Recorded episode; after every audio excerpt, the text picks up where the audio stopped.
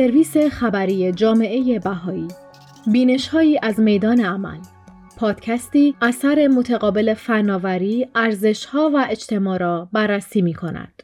بیست آذر هزار و چهارصد و دو.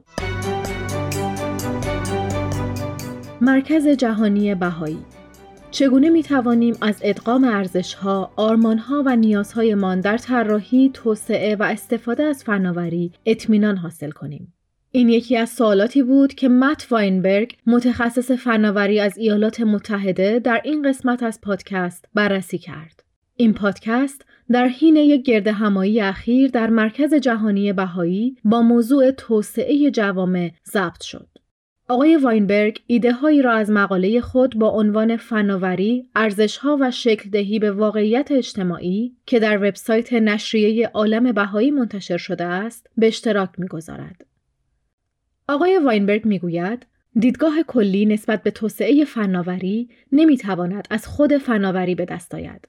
فناوری تجلی از قابلیت انسان است. فناوری اهداف انسان را برجسته می‌کند، توانمندی ما را تقویت می‌کند و توانایی‌های ما را افزایش می‌دهد، اما ویژگی‌ها یا عاملیت ذاتی لازمی که ما داریم را ندارد.